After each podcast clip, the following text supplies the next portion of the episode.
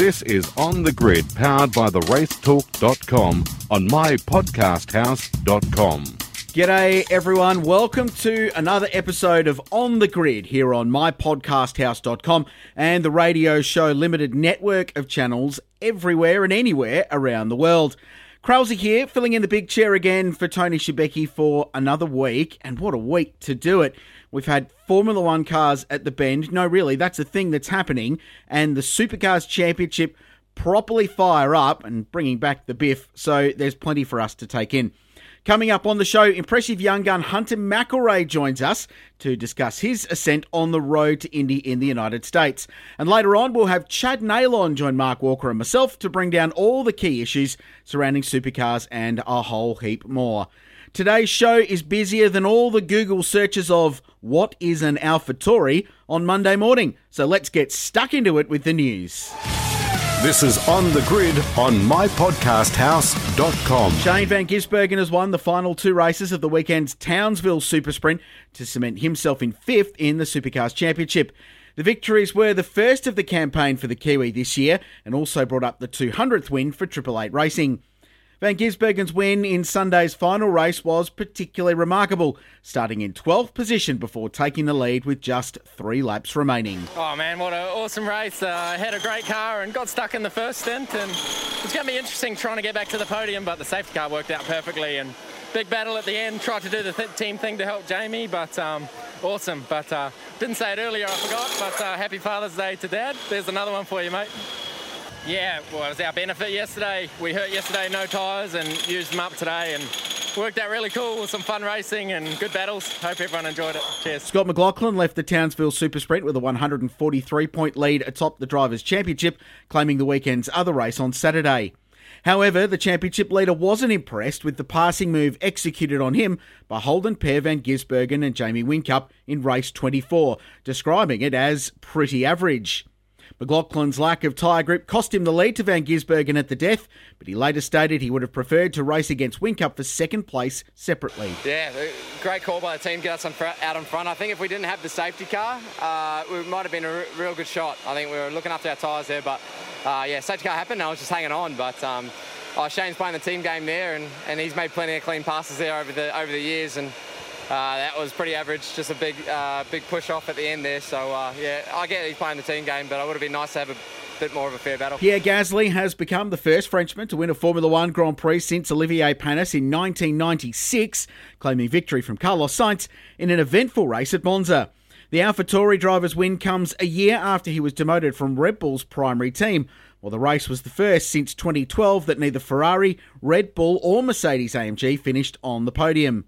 Gasly was pushed all the way by Sainz and was naturally ecstatic with his maiden triumph. Charles Leclerc, meanwhile, has admitted fault for the high speed crash that ruled him out of the Italian Grand Prix and caused a red flag on lap 23. With teammate Sebastian Vettel having already retired with brake problems, Monza saw Ferrari's first double retirement at their home event since 1995. Leclerc was grateful to escape the incident without injury, having lost control of his car accelerating out of the parabolica. Meanwhile, Ferrari will look to bounce back from their horror performance at this weekend's Tuscan Grand Prix at Mugello in what will be their 1000th Formula One race. Ferrari will become the first team to reach the milestone, with Vettel and Leclerc's cars to feature a darker red livery in homage to their 1950 cars. Ferrari holds both title sponsorship and owns the circuit at Mugello. We'll have a small crowd on hand to celebrate and support the team. Aussie Dylan O'Keefe will this weekend become the first Australian to drive in the FIA World Touring Car Cup. O'Keefe will drive with Vukovic Motorsport in a Renault at Zolder in Belgium for the opening round of the season.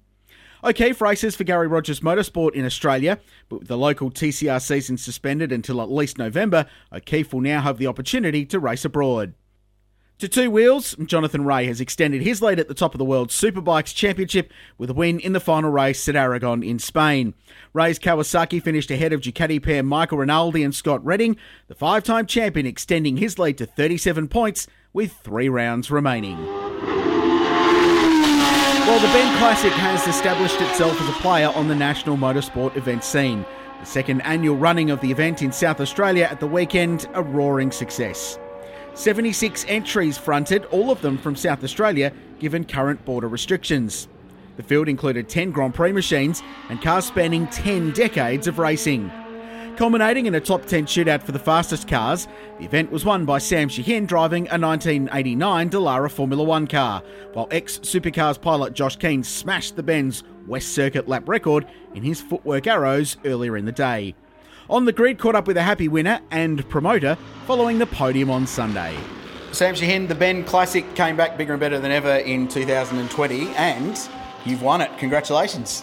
Thank you. Uh, I'm just absolutely thrilled. So many happy people, so many happy faces uh, this weekend. It's just uh, an outstanding uh, show of support for motorsport uh, in Australia and in South Australia. Uh, the open park and view was magnificent, colour everywhere, happy faces, happy people everywhere. It's just makes your heart makes your heart just all warm and fuzzy.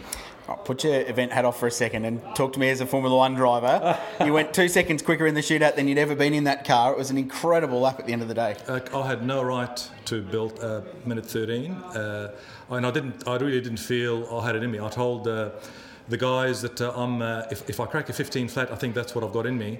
And the the car, we destroyed half the gearbox yesterday, so the the boys from BRM uh, rebuilt second gear, and we lost third gear early in the day and lost fourth gear.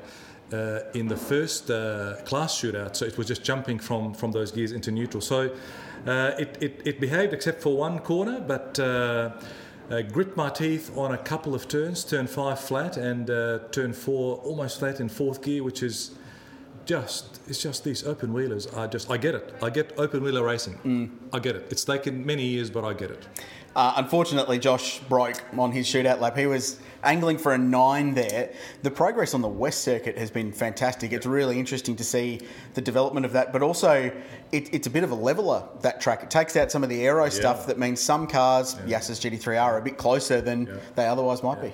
I think we've unearthed a gem this weekend. Mm. That we've always known the West Circuit was a gem uh, but we, it hasn't had this kind of uh, level of competition. And you're absolutely right, it is a great leveler. Uh, Josh was the absolute standout. He, he, was really robbed out of that when he deserved it. He was the class act.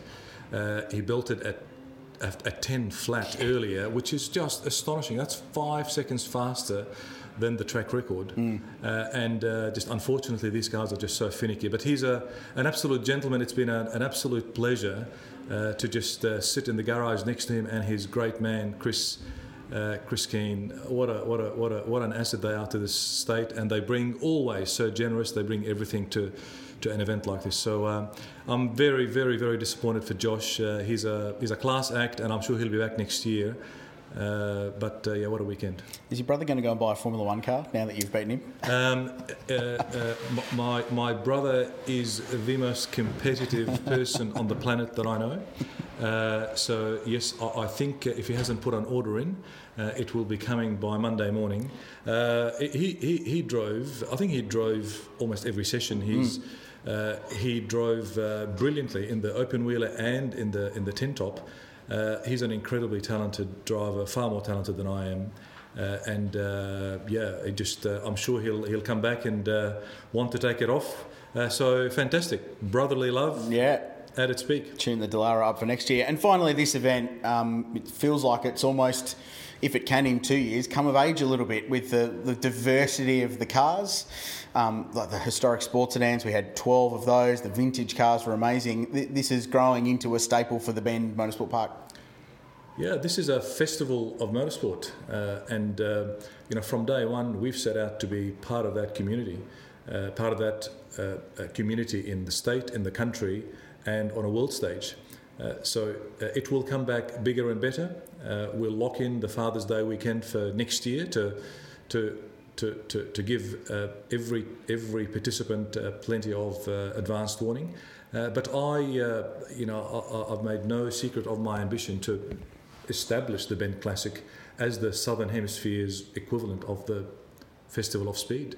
Uh, why not? We should aim to have the world's best events here, and mm. I think we've got the facility, we've got the support, and look at the turnout this uh, yeah. weekend. Everybody's come out uh, in great support. So uh, uh, I, I, could not be I could not be happier with uh, the prospect of making this a, a, a global event. My takeout is that there's been a lot of talk about F1 in Adelaide in the last week, but at the end of today, we had two amazing Formula One cars with tyre warmers getting ready for a qualifying shootout. We've already got it here. It's amazing. Well, I, I was just missing the uh, two screens to drop out in front of me. We can arrange that uh, for know, next year. uh, it's, it, it, it felt, I mean, it felt like a like a serious uh, race weekend. Mm. Uh, you know, fun is fun, but the cars, all the cars here today, command respect. You you cannot, uh, you know, once you put a helmet on, you've got to be on your on your on your best behaviour. And they were driven like that too. And they were absolutely driven to 10 tenths today. I think uh, everybody had a, had a go.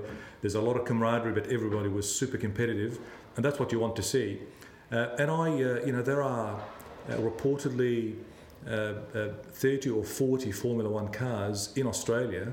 Uh, closed borders this year meant that this is the South Australian contingent. I mean, would you believe that everything here was from South Australia? So uh, uh, next year, I- I'll look forward to 30 Formula One cars. I'll look forward to 200 plus entries, and I look forward to making this uh, uh, the envy uh, and the aspiration of any uh, uh, motorsport festival around the world.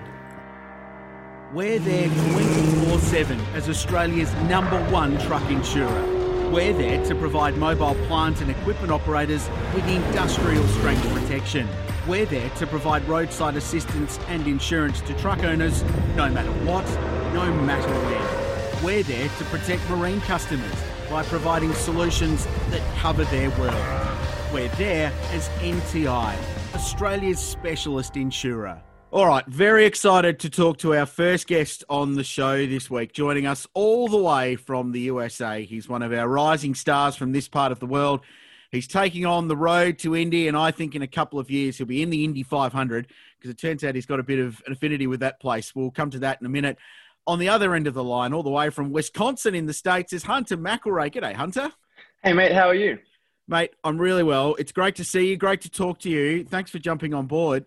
Uh, what a crazy year for you to decide to go back to the States and have another crack at this road to Indy. You, you certainly pick your years, mate. Yeah, it's. Uh, I think for everyone, it's been such a wild year, just with the circumstances going on globally with the pandemic. But uh, I was just, just like I was saying before, you know, for me, luckily, um, I'm in a country where they're pressing on regardless. I mean, it's obviously there's the the limitations and things like that, but uh, I think Road to Indy and IndyCar have done an awesome job letting us get a season in, uh, even though it's probably not like the usual season. I'm um, still getting to do a lot of racing and learn a lot and just keep living the dream and and uh, chasing the dream too. So it's been it's been interesting, definitely. But I think the fact that I can say I've been able to have a season so far to this point anyway, and and it's looking positive to round it out for the year. Not many people can actually say that um, around other parts of the world. So I'm pretty grateful for that. Yeah. Uh, we'll come to this season in a minute, but I, mean, I remember standing on a hill at Wakefield Park watching you in a Sonic Formula Ford, what, three years ago? So this has been quite a rapid journey for you. Just reflect on this path that you've been on this roller coaster for the last couple of years to end up at this point now. Yeah, it's it, it's it has. I mean, it's funny. Like it doesn't seem that long ago. Um, I was in Formula Ford. You know, it's for me that was definitely the biggest. I, I would say in terms of like from being completely a rookie Mm. to to working towards becoming a professional race car driver, and, and in my case, an IndyCar driver, um, which I still haven't got to yet. But the most I developed was definitely in Formula Ford. You know, racing with Sonic. It was it was awesome. You know, I, I spent a little bit of time, did a few rounds in a privateer car, which you know it definitely wasn't the fastest car by any means, and um, I I would like to say I maximized that, and then going into the Sonic Formula Ford was like cheating in a Mm. way. You know, the in term in terms of pace Yeah. um, it was just so good. And for me, like I always, the way I kind of sum up my time at Sonic was just, I was always in the back of my mind grateful that I was driving their Formula Ford because it was just so awesome to, to, to appreciate, you know, what goes into those cars and, and just to not have to worry about not having the quickest car. That that was amazing, you know. Um, uh, I was still making a lot of mistakes in other areas, but pace wasn't a problem at that point. Um, and then, you know, like I said, like you said, three years ago in 2017 was my first full crack at the national series, and I won a bunch of races, got a bunch of poles, but made a lot of little errors, just pushing too hard and young guy cold tires, thing like things like that. but um, 2018 was a pretty special year for me. I came back and raced in the national series, in, in the Australian National Ford Series, and was able to dominate that. And then I went on to get the scholarship shootout ticket for the two hundred thousand dollar scholarship from Mazda to race in USF 2000. Um, and how that works for someone who's not very familiar for with that is that basically at the time it was a little program that it went for three years. So I was the last guy to win it in the last year that they did that program, and um, basically it was Formula Ford champions, some Formula Four champions, and, and, other sort of junior open wheel champs from around the world. I think there was about twenty of us. We all go to Arizona in Phoenix, uh, and, and we drive identical cars for two days, and they basically handpick you uh, which you know the main thing definitely is in the car, but a lot of it is outside the car and how you conduct yourself with the Mazda executives and things like that. Uh, and I was able to win that too.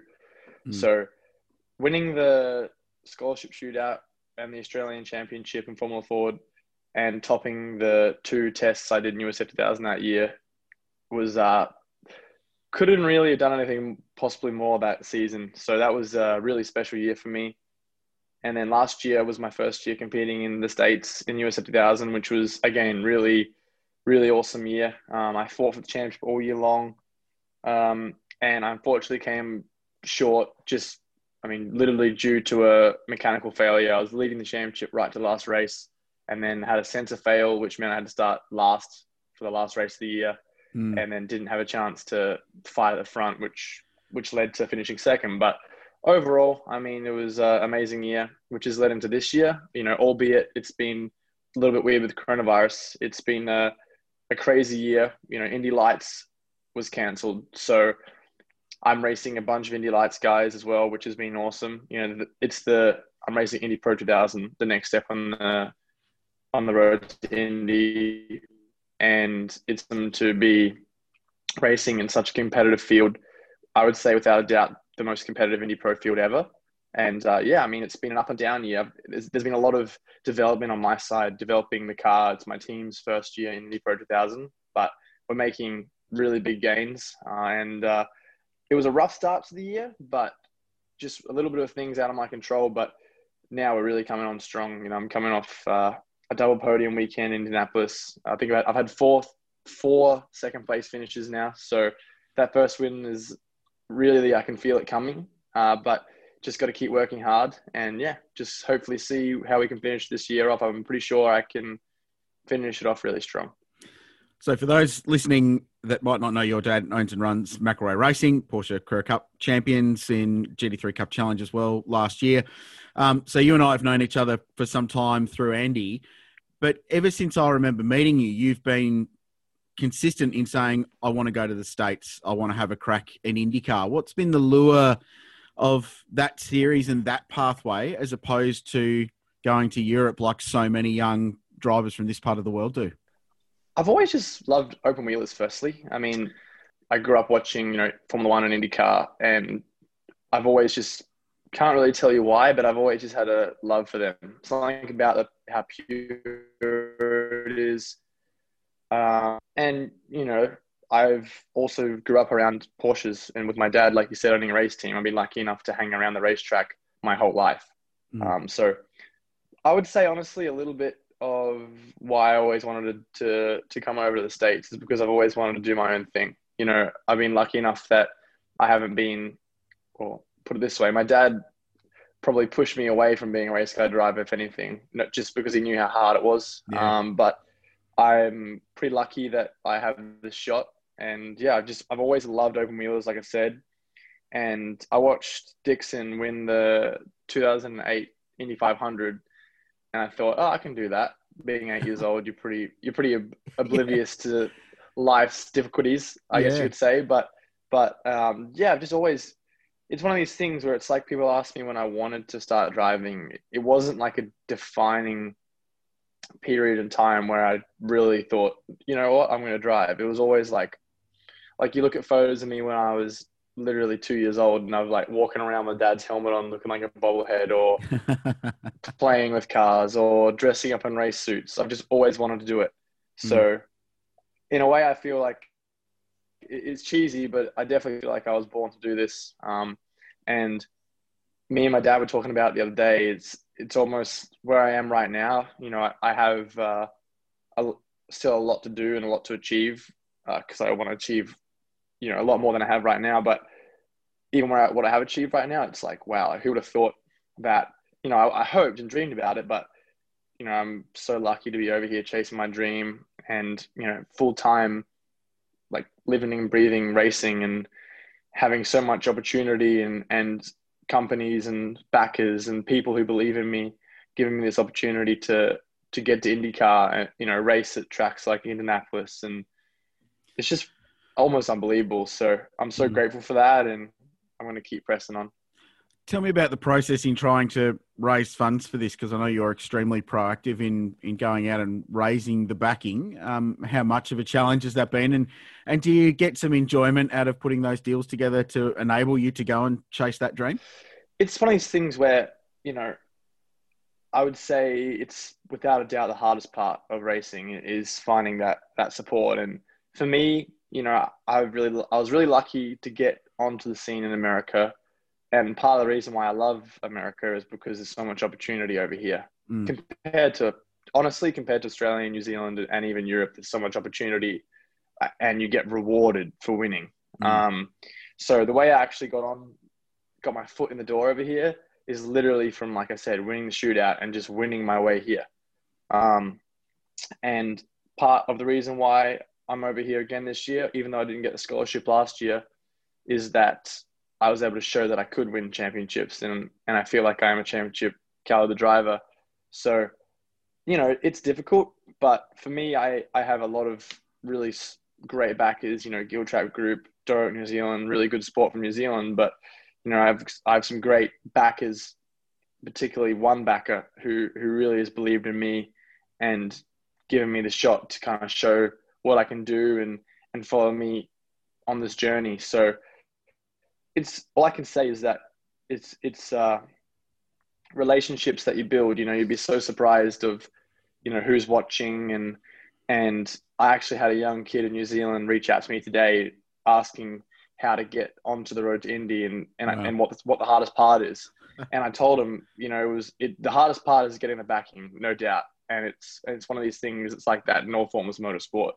But I just told him that you know never give up, and it, I literally feel like not long ago at all, I was racing around tracks, like you said, Wakefield Park and things like that. Um, and now I'm here racing Indian and, mm. and Laguna Seca and Road America. And just, you never know what relationships you have right now and people who are watching. You just never know. So, um, although it's very difficult, it's never impossible. So, as long as you kind of keep pushing, I think it's uh, a lot that you can achieve. So you're what twenty, and you're already a role model to young kids coming through. That must be a bit surreal. Maybe not a role model, but oh, come if on. I can help, you know, like I, I really like even. I really like helping out people where I can because I'm really lucky that I've had good connections through my dad mm. who have helped me a lot. You know, um, people who I looked up to growing up and still do now, um, who have just given me little tidbits of advice it, it really like doesn't seem like much, but it goes a long way. So for me to be able to be on the the giving end of that advice, it's it's quite cool. Mm. Um, so yeah, whenever anyone reaches out to me, it's a little bit flattering, but it's like if I can help them anywhere, I would love to. So it's uh, it's really cool to see that.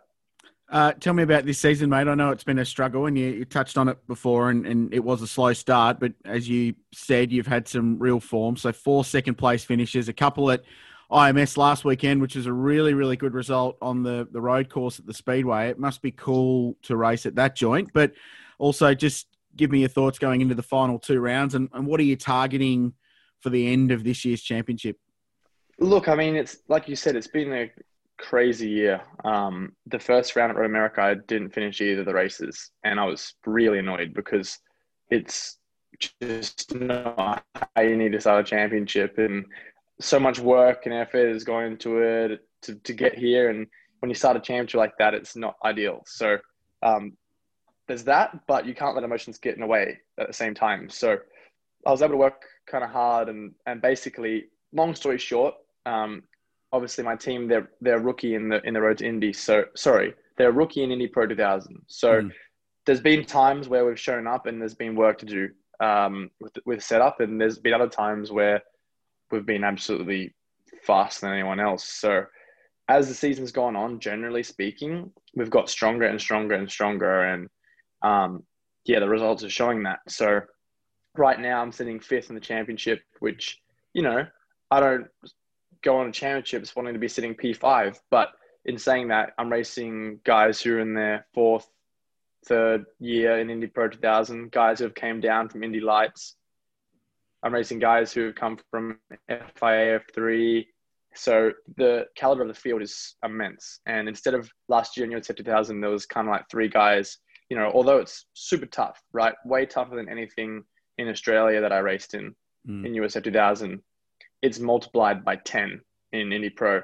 There's just no room for mistakes. And, you know, I was P1 in practice at Indy last week. So I was thinking, you know, this will be good.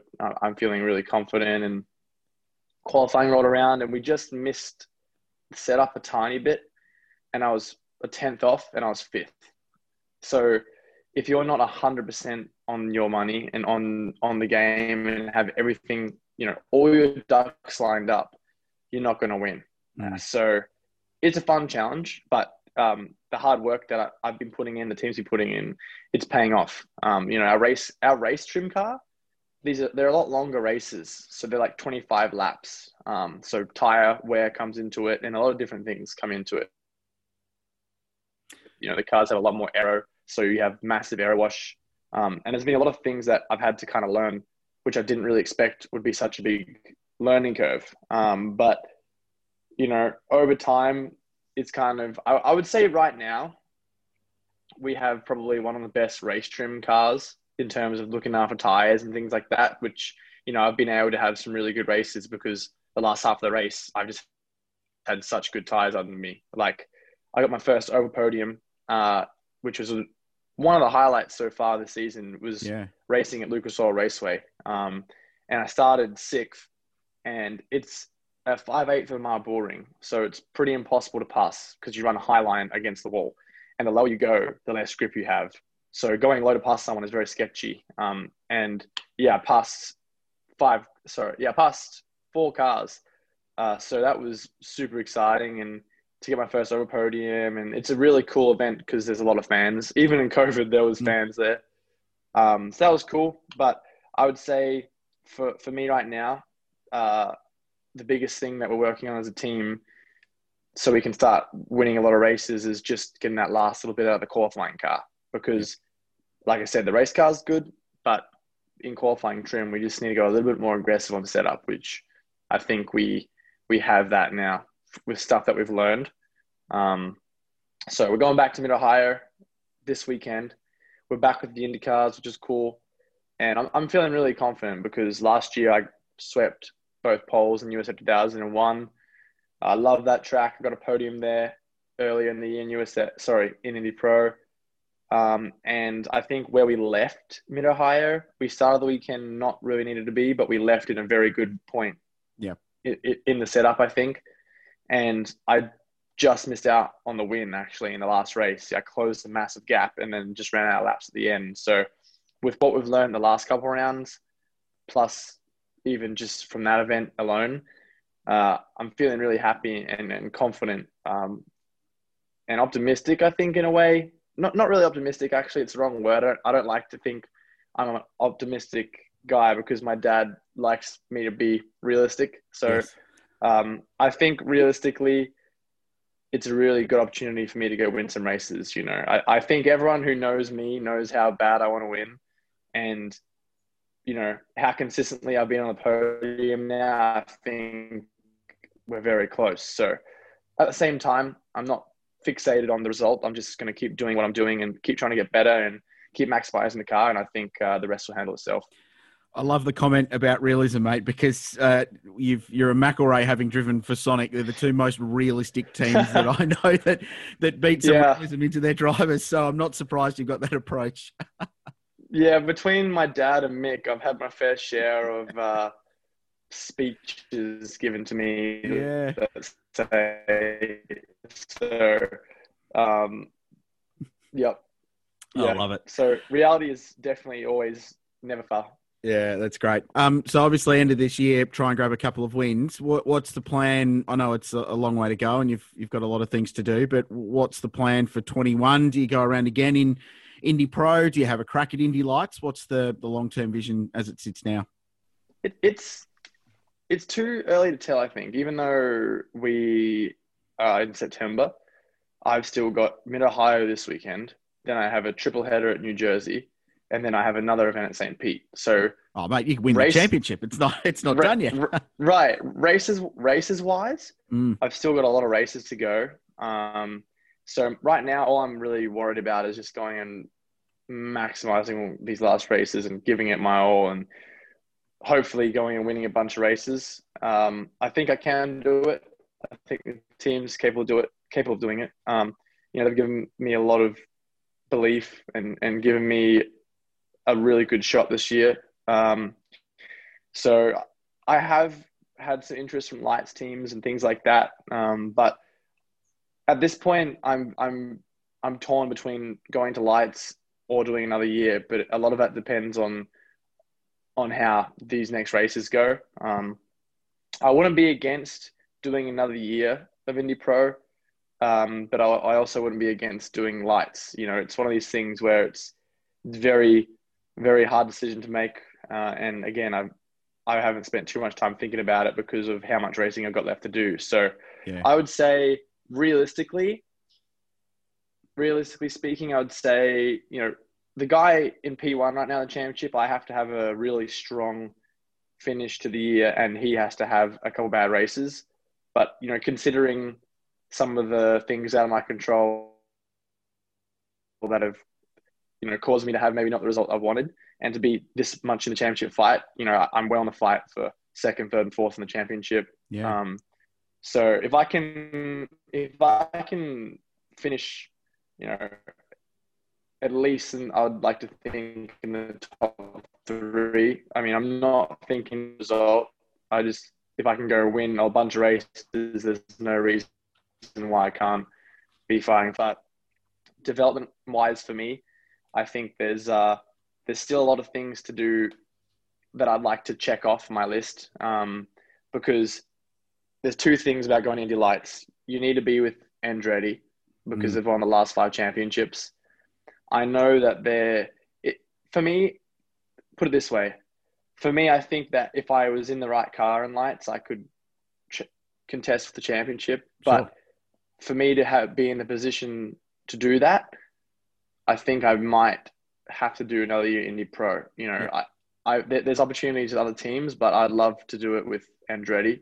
Um, and to do that, I think I'd need to definitely win the shootout. Sorry, win the scholarship from Indy Pro. Yeah, so yeah. whether whether I, you know, if I have a really strong end of this year, like I think I will, finish in the top three of the championship and and top rookie, um, and then that projects into next year going and winning the, the Indy Pro Championship to move up to lights. Who knows? Um, mm. But right now, I'm honestly, with the way this year, how crazy it's been, I'm just thinking about, you know, in the present. So, yep. Um, good, good question. Yeah, mm. good question. Yeah. But um, that's probably my honest, you know me, I'm pretty honest. And that's yeah, mate. the honest answer is, is that uh, I think I could definitely be winning races and lights next year.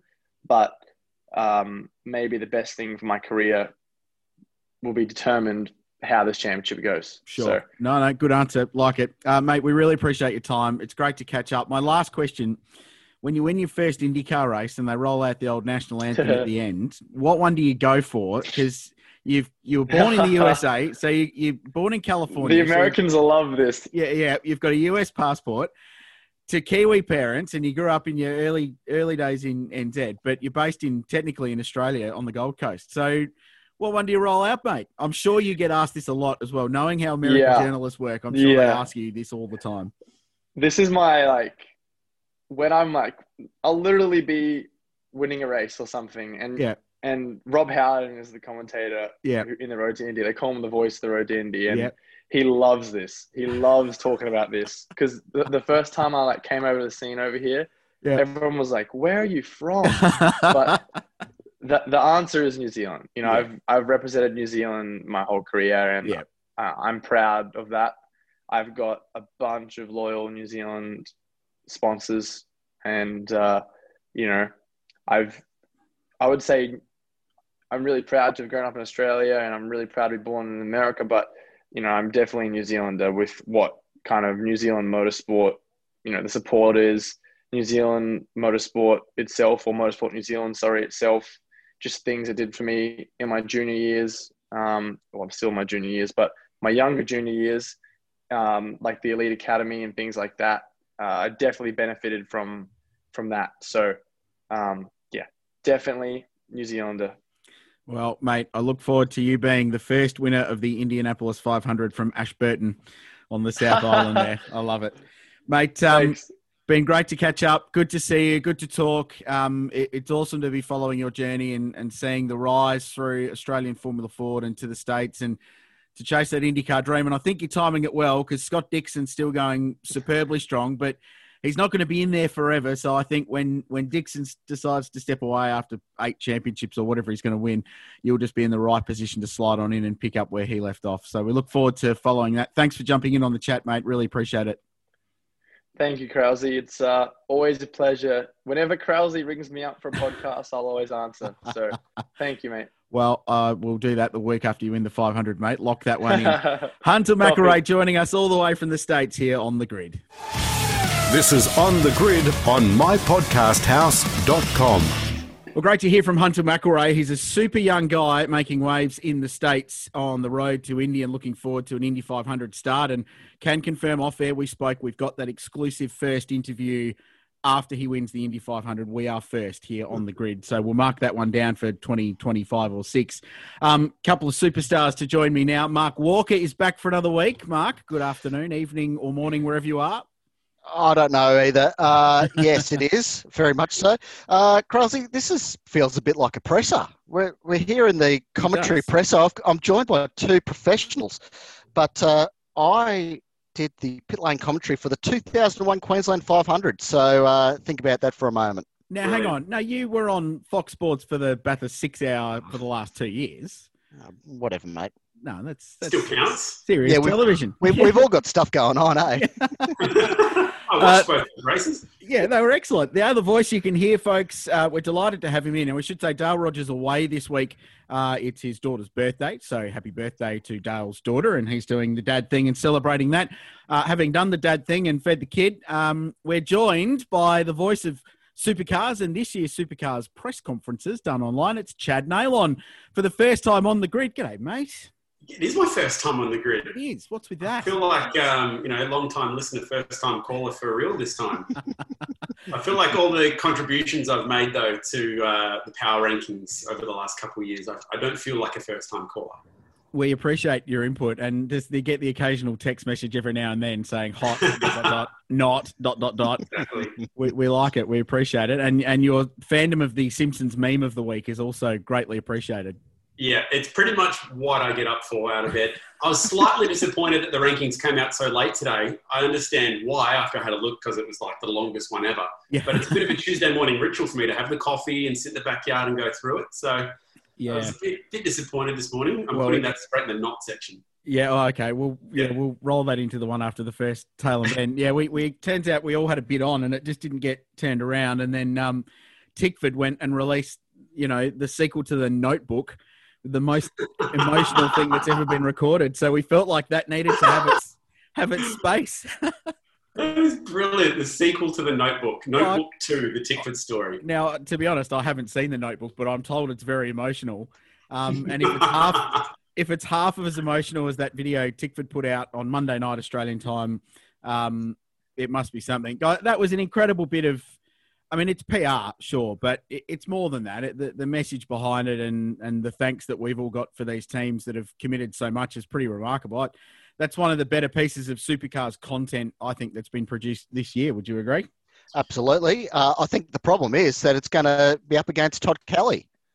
this is this is an unfortunate fight that we've put ourselves Lex in. Kelly, yeah, Wait, wait and Lex see Kelly. Todd Yeah. Kelly's bringing videos. They're going to be very good. yeah. I mean, Todd's been a star anyway with all the engine building stuff at the start of the year and the on the road tour, and then Lex lifted it to another gear, and then Tick, jealous of a five year old, went, "No, no, we'll uh, we'll take it on." Um, let's look back on the Just on weekend. that, I'll give I'll give Tickford Tom a quick shout out there, Krause, because Yeah. um, they've got a young fella making their video content. Uh, he moved down from Albury, where he did a little bit of stuff with the BJR guys up there. Remember Tim Slade's really cool livery reveal from a couple of Yeah. years Yeah. ago, where there doing donuts in the paddock? That was all Tom, and he was doing it after high school. Like yeah, crazy, crazy talent. So uh, watch out for what he's going to get up to. He's going to be the next Spielberg, that kid. Yeah, and full credit to Mitch at that team as well for doing a super job on their PR. It's very good. Um, Townsville 2.0, boys. Um, gee, we've got some needle back in the championship, don't we? Um, the first two rounds back in Sydney were all friendly and loving being back at work, and everyone was nice and good for the sport. And then Darwin, we started to tee off a little bit, but it's back to old school hard touring car racing now with everyone crashing into each other and team play and name calling. And it's exactly, Mark, what we've needed and wanted. Yeah, bring back the niggle. And it, it feels like the end of last year. I mean, let's think about it. We've only got three rounds to go. They've got to Mm. get it done now. Like it is starting to get to crunch time. Scotty McLaughlin still won the weekend. He actually expanded his points lead, uh, even though Van Giz broke through for his first two wins of the year. There's a lot of little storylines going on throughout, and obviously that uh, drama at the end of the third race there, uh, that that was big, and it got everyone talking. Everyone was up and about on the Twitter, and that's what we need. We need a bit of Mm. chat, and it continued in the presser and on the podium too. It was fantastic. Did you Yeah. enjoy the press conference, Chadley? I was sitting right where I'm sitting right now. Uh, it was the most awkward Zoom chat I've ever been on.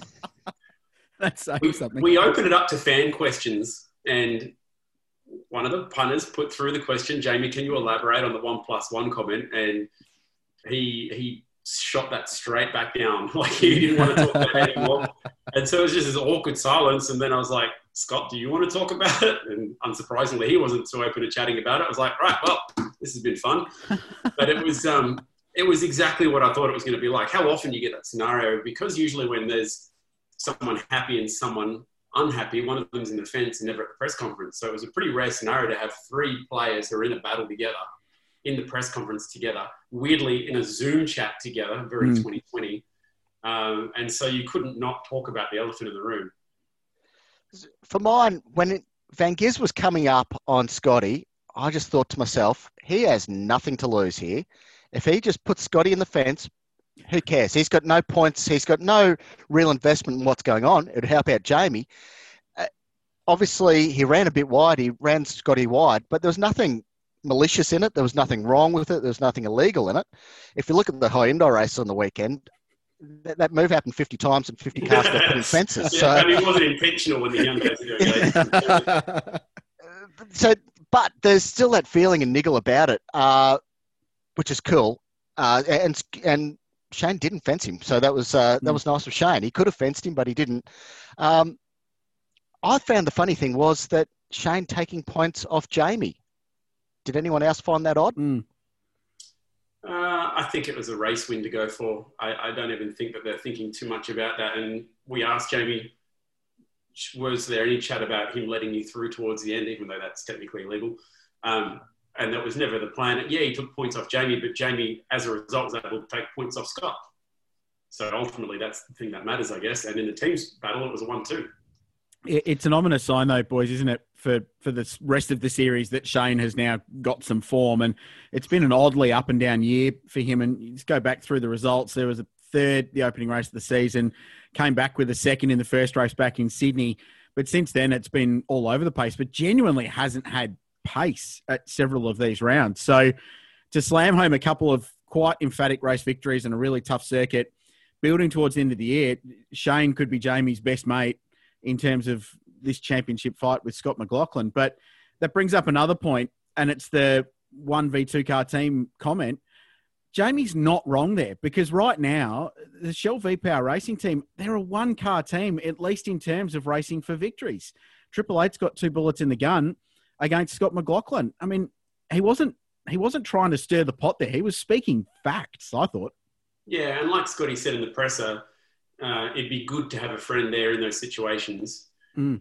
A little bit of a, a, rear gunner of sort, absolutely. We saw in Darwin there was a little bit of a glimpse there of Fabian getting some of that speed back. Um, and it's it's weird how it's such a touchy subject as yeah. well. Like it's, I think it's because it's it's not footy. It's a slightly more niche sport compared to a big mainstream thing like cricket. But when people have a bad year or a bad performance, they really dislike people talking about it. Mm. Uh, man, if this was AFL, like the, the claws would be out when it comes to car 12 at the moment. Well, it's a premier, it's a premiership side finishing 15th, Chad. That's, isn't yeah. it? Like you're in a car that can win the championship. Well, since, since he was on the podium on the Sunday morning race in Hidden Valley, he's been the, the second Hidden Valley. He's been fifth, tenth, fourth, eleventh, fourth, fifteenth, seventeenth, seventh, twentieth, and eighth you know, seventh, twentieth, and eighth that last weekend. It's not good enough, is it? Yeah, and it's like I said, it's it's a really hard thing to talk about. For, and I don't even know why that is, but um, maybe it's because we're so connected and everyone is really close in the paddock, and you need to be able to go and look at these guys in the face and, and do an interview with them the following week. It, it makes it really tough to point the finger and say exactly what you just said that the, the results there at the moment aren't good enough.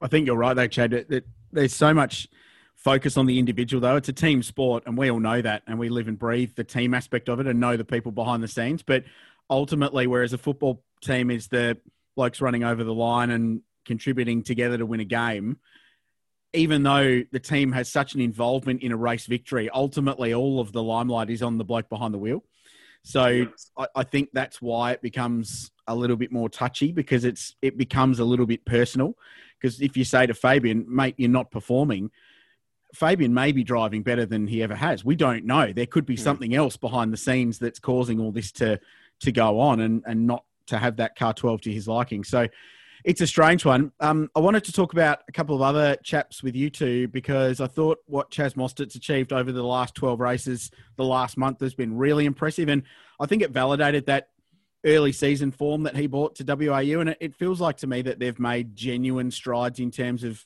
pace. Chad, would you agree with that?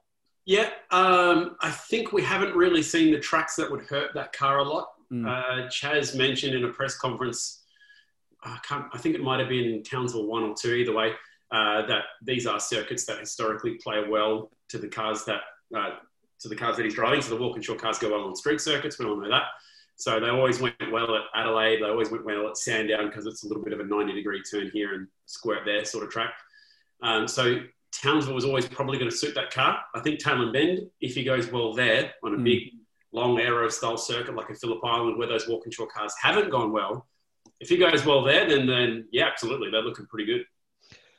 So after two Townsvilles, he had three second place finishes, a fourth and a fifth. Mm. It's not bad, is it? So, yeah. uh, and, yeah. and, even Bryce showed form at times. So uh, I think mm-hmm. the signs are good there. And if he's got that rear gunner, you know, helping with the data and the setups, that can only help their progress yeah, moving forward. And Chaz is really enjoying the mentor role, which is strange for him because Frosty was his mentor at Tickford, and now he's taken on that role for Bryce, which is pretty cool. And I think he's relishing that sort of opportunity. Uh, the thing with Bryce that's unusual at the moment is just putting the whole weekend together. Mm. Um, he's really quick in opening practice. Yeah. I saw that in Darwin, both of the Townsville events. He was top three or five cars in practice. Uh, and then in qualifying, he's pretty good at one lap speed, and he just starts to fall away a little bit throughout the course of a weekend. So if he can just work on that consistency across the course of a weekend, then he'll be pretty strong. But from a rookie performance, he's had a pretty good year.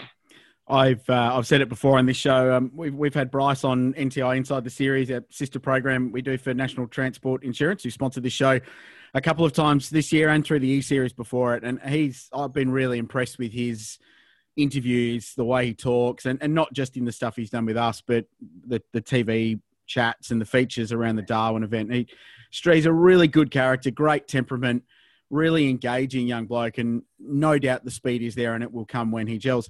Um, the other one I wanted to talk about, and this is a pretty incredible story. So Scott Pye, before they returned to Sydney, uh, before they got to Darwin, actually one top five finish for the season so far, which was the third race in Sydney Motorsport Park Two. Since then, he's gone third 16, 22, 13. So they weren't great. The last two races in Darwin, one, and then the first race in Darwin, two. Since then, he's gone third, third, ninth, ninth, sixth, ninth, sixth, fifth. And he's stormed his way up to 11th in the championship. He's 50 points out behind Dave Reynolds, who's having a shocker. This has been a really, really impressive story. And perhaps more so the fact that he and Mark Winterbottom are really sharing the load at Team 18 and Team Charlie and the results they're doing, Mark. That's been a standout for mine for the last couple of weeks.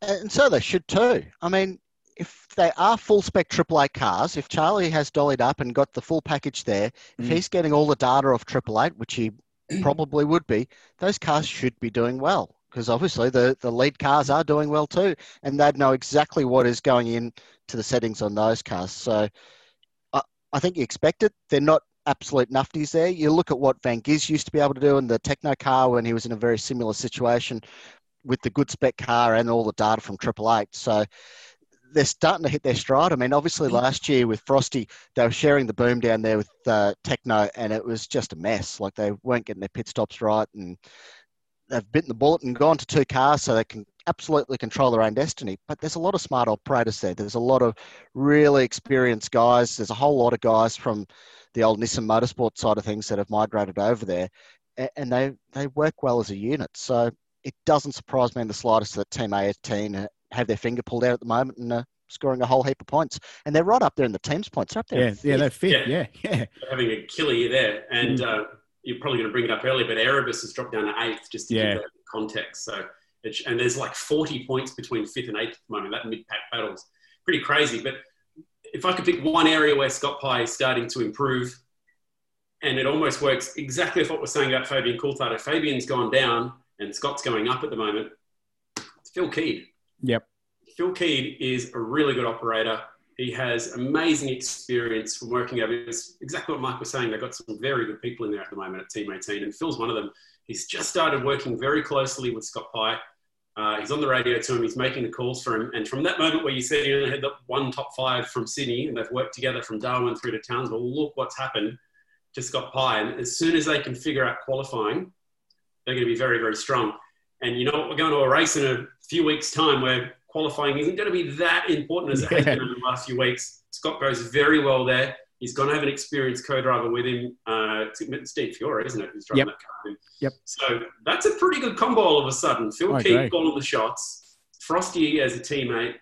Teammate team 18, if they can get their pit stops together for six, seven, eight times a day at Bathurst, they're going to be pretty strong. Um, go, Mark. Oh, Bathurst is just going to be such a wild card, though, isn't it? I mean, everyone's just coming in so green and raw. It, you got the feeling it could be a bit of 2014 all over again, just a, an absolutely crazy race where anything can happen. Actually, I'm, I'm Bathurst. We were talking about this the other day, Richard.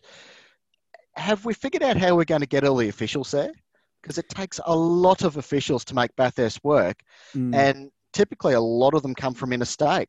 Uh, I'm, I'm really interested to see how they're going to make it all work and make that event happen. Yeah, I, yeah, good question. Don't know.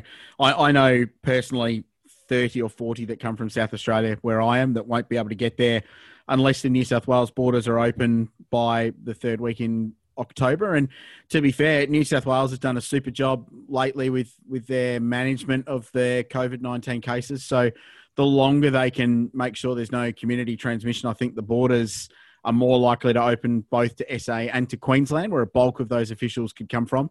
Uh, unfortunately, I think Victoria's out of the question. So, look, there are a lot of great motorsport people in New South Wales, so I can, I'm sure they'll be right, but it's going to be a compromise. But then this whole year's been a compromise with things like that. Um, talking about Bathurst, though, Chad, I know you're not much of a gambler, but um, you'd chuck a you'd chuck a, a, sneaky few bucks on Nick Percat and Tom Randall at the moment, wouldn't you? Yeah, they are a very, very good chance at a good result. Uh, Nick's qualifying very well, so a great potential for them to be off a pretty good spot for the race. Tom, excellent co-driver. BJR maybe the best in pit lanes. Certainly they'd be up there. Yeah. Uh, and it would just be the Cinderella story. If there's going to be one nice thing to happen in 2020, let it be BJR. yes, yes, that would be. It would make all the damage and the heartbreak Brad suffered as well um, worthwhile. The only only thing there is race pace. Like, yeah, they can qualify and they can put the thing in a good spot, but uh, can they? can they run 161 laps with the mm. speed of Red Bull or, or, Shell? I mean, we saw they started in front of those cars the other day, and a few laps later they were five, six seconds behind them. Yeah. So can they do it across the whole day? Plus, it's going to be on hard tyres, which is a bit of a wild card given this year. Todd Hazelwood, pole position. How good? Good story. Mega. Wasn't just it great? Front row BJR, just mega. Mm. What a cool, cool story that is at the moment. Uh, Todd's a good little qualifier actually, and he's actually really handy on street circuits. Mm. Well, Which, shootout at, at Adelaide last year yeah. in the uh, MSR car. Yeah, mm. it's a good story, and that the the reaction. It's so good when you see that raw emotion of grabbing a pole or a win for the first time. We saw it in the Grand Prix on Sunday night, and I'll touch on that in a minute. But um, yeah, it's a super story, and and we the, the Todd Hazelwood story has been well told, and we've told it on this podcast. He was on the show a couple of weeks ago, um, but it, it doesn't cease to get old in my eyes with the, the journey that they've taken to get to this point, and the fact that he's now feeling like a semi-regular contender for podiums and potentially a win at some point. Just for mine, is everything that's good about supercars because while we complain about others, some complain about the dominance of the two best teams in the sport, as they should, by the way, because they're the best teams in the game. There's still that hope when you go into a race that a BJR will pop up and do something genius, or Scott yeah. Pye will do something amazing, or Reynolds will pull something out of the hat, or Chaz. So supercars probably lacked that last year with all the various parity dramas going on and the various politics, but – it's there this year. And I think that's one of the great outcomes of this reshuffled calendar and the formats and everything that's gone on. That's just been um, outstanding. Uh, I want to get both of your opinions on support categories because I know it's close to both of your heart. And Chad, I hope we're back calling Carrera Cup it around at some point in the near yeah. future because uh, I've missed that this year. But um, we've, we've enjoyed it. Like they've made the power rankings, I think, every week in the four weeks on the racetalk.com is something to do with the support category. So the Darwin stuff was mega. Townsville Tin Top's great. And this time the Hyundai Excels, Mark, I know they're close to your heart like they are mine. uh, they rolled out and caused carnage. yeah. we, we should point out that that the biggest accident of the weekend was caused by a car carrying the racetalk.com stickers. yeah, Brett Parrish absolutely fenced Will Brown, which was a shame. Uh, my other takeaway from that weekend, and I know you two probably have to commentate with him at some stage, was Paul Morris and his cheerleading out there for certain cars that he's associated with. And I kind of felt for uh, Knuckles Nolte there. It was almost sort of having to apologise for some of the commentary that was going on. It was pretty wild. The, the internet lit up, and a lot of the competitors who are reasonably familiar with the situation going on uh, he was giving a lot of uh, interesting calls. His opinion, he, he, went full dude. Like he just went out there and, and said it like it is, and that's his way. And but it was weird. It, it grated a lot of people the wrong way. Uh, had a lot to say about Cam Wilson, who actually won the weekend overall, one thousand dollars for winning the Hyundai World Championship up there. gave, gave him a whole heap of references, but I remember August last year, myself, Cam sitting down with Nash, going through his data and through his video in the back of uh, the the Morris truck there at Morgan Park, and it was just like, "Whoa, this is this is bizarre." I, I wondered what Cam had done to him in the meantime, but um, there you go. That's something that's happened, and everyone was there watching it, and some people were a bit upset about. It. I, I've been lucky enough to share the box with uh, the dude a few times. Thoroughly enjoyed those occasions because he definitely says things on air that no one else is brave enough yes. to say. So yeah. tick one for that, which is a reason why um, I do enjoy hearing him on air. I get the point, um, and I reckon he's he's the, the, kind of guy who's intelligent enough that if you just had a word to him about it, he'd probably cut back on doing a little bit of that stuff. Uh, he gets so passionately into it that I reckon a little bit of that stuff shines through. So I think that's probably more what it is. If someone just has a word to him and says, "All right, well, let's just make sure we don't try and do that next time," Yeah. try and cut back on a bit of that cheerleading, as it was called. Um, but he he can come up with some really funny things on air to say. Uh, so I, it's certainly not a let's not have him back scenario. More a let's see if we can coach him into Mm. the right sort of way. Remember when he was um, he was in pit lane for the twenty must have been what 2015 Bathurst 1000, the the year the Supergirls were there. Yeah, And you're he- right. And it was there was he provided the first ever fly on the wall coverage of Renee Gracie. You know, she just got out of the car, she fenced it, she was angry, and he was down there sort of half coaching her, a little bit cheerleading, may I even say, but also half doing an interview at the same time, and it actually made for pretty interesting TV. Mm. But I do agree with what you're saying. When you've got guys that are out of the stable, it was a little bit obvious that he was Yeah. kicking at home like a racehorse. But um, it's worth it. It's worth having a chat to him about it. I think. The, the supports thing, boys, has been interesting though, hasn't it? To see these state level categories and some state level competitors get a shot to run on the big time, and just as a result of the schedule, get some TV out of it as well. I, I think it's been a massive boost for club level racing. That, Yes. that from an exposure point of view, certainly that they wouldn't have ordinarily got because you and I would have been sitting there, Chad, calling Carrera Cup, which was due to be at Townsville this year. Yeah, So, which um, certainly isn't grassroots. But No, uh, all the same, maybe a bit of a mix. I think you do need your top dogs, your Super 2, your Carrera Cups, your Yeah. 86s, the big stuff. Um, but it is definitely cool to watch a bloke with the car that is built in his shed roll it out and have a crack. Um, I think if you're going to do it, it has to be a race. Like, get, I'm not a big fan of regularities and, you know, racing Yeah. clocks and things like that. And there needs to be a level because there was some dudes a couple of weeks ago that were dropping some stuff on the track and blowing stuff up. So you need to be a little bit careful with some of that stuff. Um, we don't want it to look. I know this sounds horrible. We don't want it to look too amateur. This is still the big, the big show, the big Yeah. dance of Australian motorsport. But there's nothing wrong with giving a bit of airtime to the grassroots stuff because ultimately companies like Toyota, that's exactly why they come and play. They Mm. want to be grassroots. you know, you go back to the 80s and Channel 7 on a Sunday afternoon, you'd have the AMSCAR from Amaroo Park, and it used to just be all runners would, would get a gig. But back then, you didn't have the number of touring series. You didn't have the professionalism in the undercard that we have today and the big money. Having Toyota, having Porsche, having all these big companies invest in these uh, touring national categories that fill the undercard, uh, they, they weren't around back in the day. But now they're there, and it, it's just a, a weird scenario that we found ourselves in here in 2020, and we're going to see some more amateur stuff coming up at the Bend to support there. Who knows what's going to happen at Bathurst, but uh, Yeah, say but- that.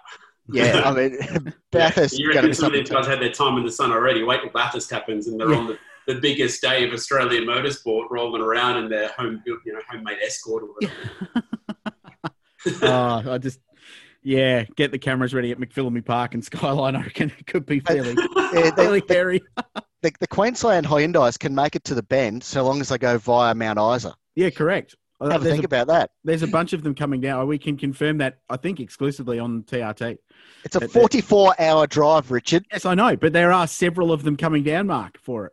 They're off The the head. multiples. Canadians driving down from Townsville via the middle of the country. Yeah, yeah. So, and um, the tin tops are running at the Bend as well uh, on the first week. So that'll be on the international track. And um, I, my understanding is that they're almost sold out in terms of capacity.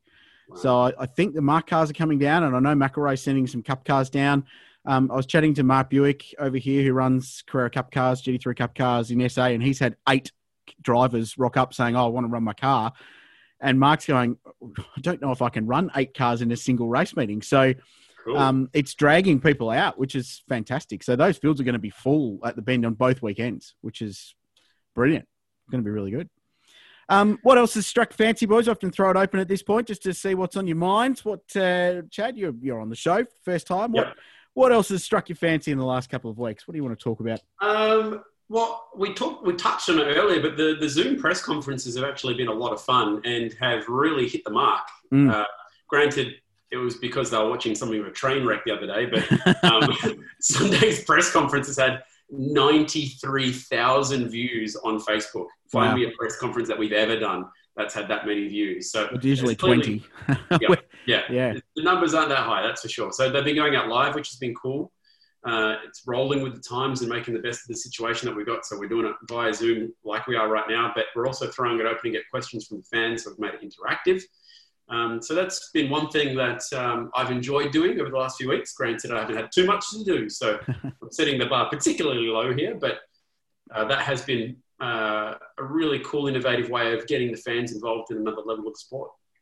Uh, disappointing thing for me was Supercars trackside on the weekend. I sat through the whole thing and there were no bombshells at the end of it, so that was uh, Yeah. a bit of a bummer. Uh, Well, for, it for proves my, that what they did the week earlier worked. Yeah. the thing for mine is going to be the bend. How do you reckon it's going to play out? Because the first year at the bend, it was all triple eight. The the guys mm. shared the win Saturday and Sunday. Last year, they were P nowhere. Were they having a bit of fox for aero, which has been what's been touted around the, the world since then? And, and last year, the Mustangs were the go. So this is going to be the decider. We've had really good parity all year so far, but this is the first time we're getting to a bend style track. Uh, obviously, we had the test day there, but these cars would have evolved a whole lot since then with this uh, new spring, uh, new damper package for 2020.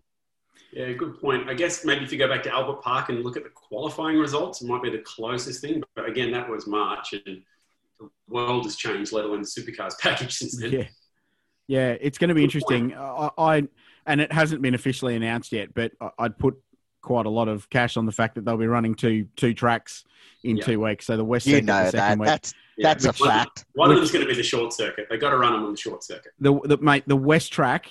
I, I think once they've raced supercars on that, they'll never go back.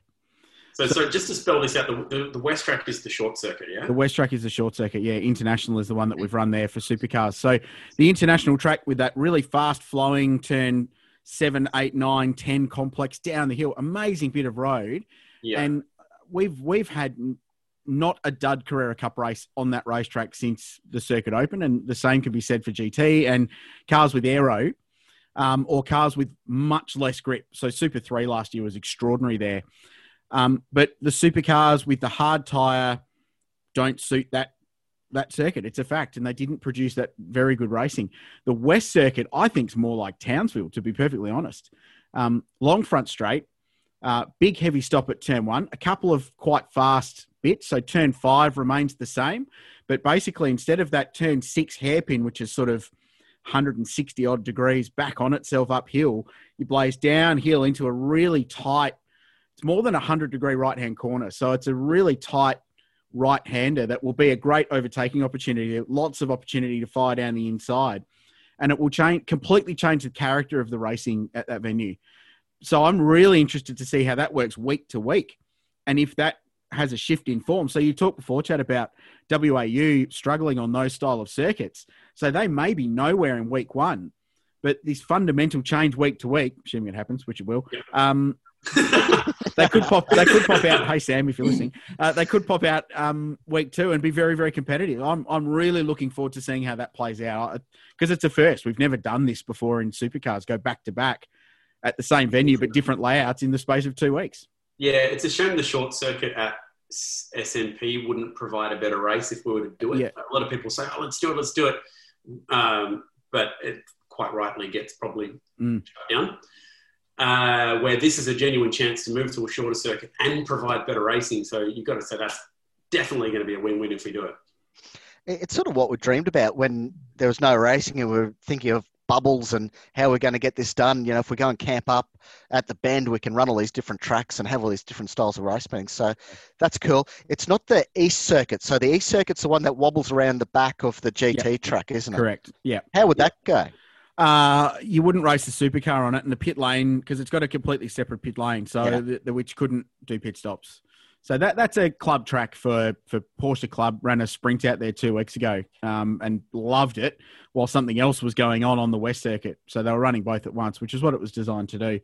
Um, that I, I, part of me wanted them to run the full 7.7k GT circuit, which is what Asian Le Mans raced on at the start of the year, and it's just epic. It really is an amazing circuit when it's all in one lap. Um, uh, like a supercar would be well over three minutes around that joint, though. Jeez, Yeah, it would be. Um, it, it would be pretty. It would be pretty rad. that was And- thirty-minute shootout. Yeah, I know. Would wouldn't it? Well, you could release one car while the other one just after he started his hot lap. Pretty much. For yeah, example. I I'm we get this with our fans a lot as well. Like there's a big thing about the, the fan base. They go, oh, the bigger the track, the better. No, I think that's I because think that's Bathurst is big, but in Mm. reality, Bathurst is just two Ks of great road and then four Ks of drag strips, which is what makes it so bloody awesome. The the smaller tracks we go to typically are the better ones, ones with a little bit of a, a you know a bit of throttle and a big stop always provide good racing. I, I will pick it in the streets if they try and change Symmons Plains, for example. Yeah, Like that- extending it doesn't make it better. No, I Yeah. agree with that. It's the format that makes it good. The fact that there's big braking zones and a couple of exciting corners is all you need. Uh, we should talk touch we touch briefly on the Grand Prix on Sunday night. And I, I know Mark was asleep, but um, Mark, but Chad, uh, you like me got drawn into it, and uh, good old Formula One puts on five or six reason. Well, actually, to be fair, the last two races have been average. Yeah. Um, and just when you think, ah, I'll watch the first couple of laps and go to bed, uh, and then Formula One, it, like the tease that it is, just throws the fishing rod out and goes, do you know what? We're going to screw Lewis Hamilton over, and uh, we're going to have a massive shunt, and we're going to throw a completely random winner up, just just that once. So we we're back to being engaged and hooked with it for another six weeks, and we'll deal with a couple of boring races again to know that it happened. But it was a really really cool motor race. Great result for Gasly, which is an amazing story, and and Sainz pushing him hard. I I loved every aspect of that race, and it's hard to say that about Formula One a lot these days. Had Magnussen broken down like 300 meters later Yeah, and crawled into pit lane, that would never have happened. Mm. Hamilton was like 15 seconds clear after 13 laps or something ridiculous, or the other way around. He was gone. And with the other Merc buried in the pack, he was going to lap a lot of cars. And what ended up transpiring, the flap of the butterfly's wing in Formula One was just fascinating. It's like hmm. Anton hitting the fence on the weekend. That's what caused the current, you know, little fire that's now burning between Van Gisbergen and McLaughlin. It's so funny how motorsport can do that. So the question is, Krause and Mark, do you write in the regs for these things to happen by putting it in, you know, you know, WWE or NASCAR style to say, right, here's a caution flag. We know this is going to happen. Here's a reverse grid race, so we know the excitement's going to happen. Or is it more exciting to let it happen genuinely? I think you'd have to let it happen genuinely. I, I tweeted something the other day saying we need competition cautions, but like everything in my life, it was sarcastic and no one understood my sarcasm. It doesn't translate to Twitter very well. Uh, the thing, I woke up and I thought I was hacked. I've, Mm. I've looked up the results it's like, nope, been hacked. This is no good. Then I watched the six minute highlight on the F1 Facebook and it's like, nope, still doesn't make sense.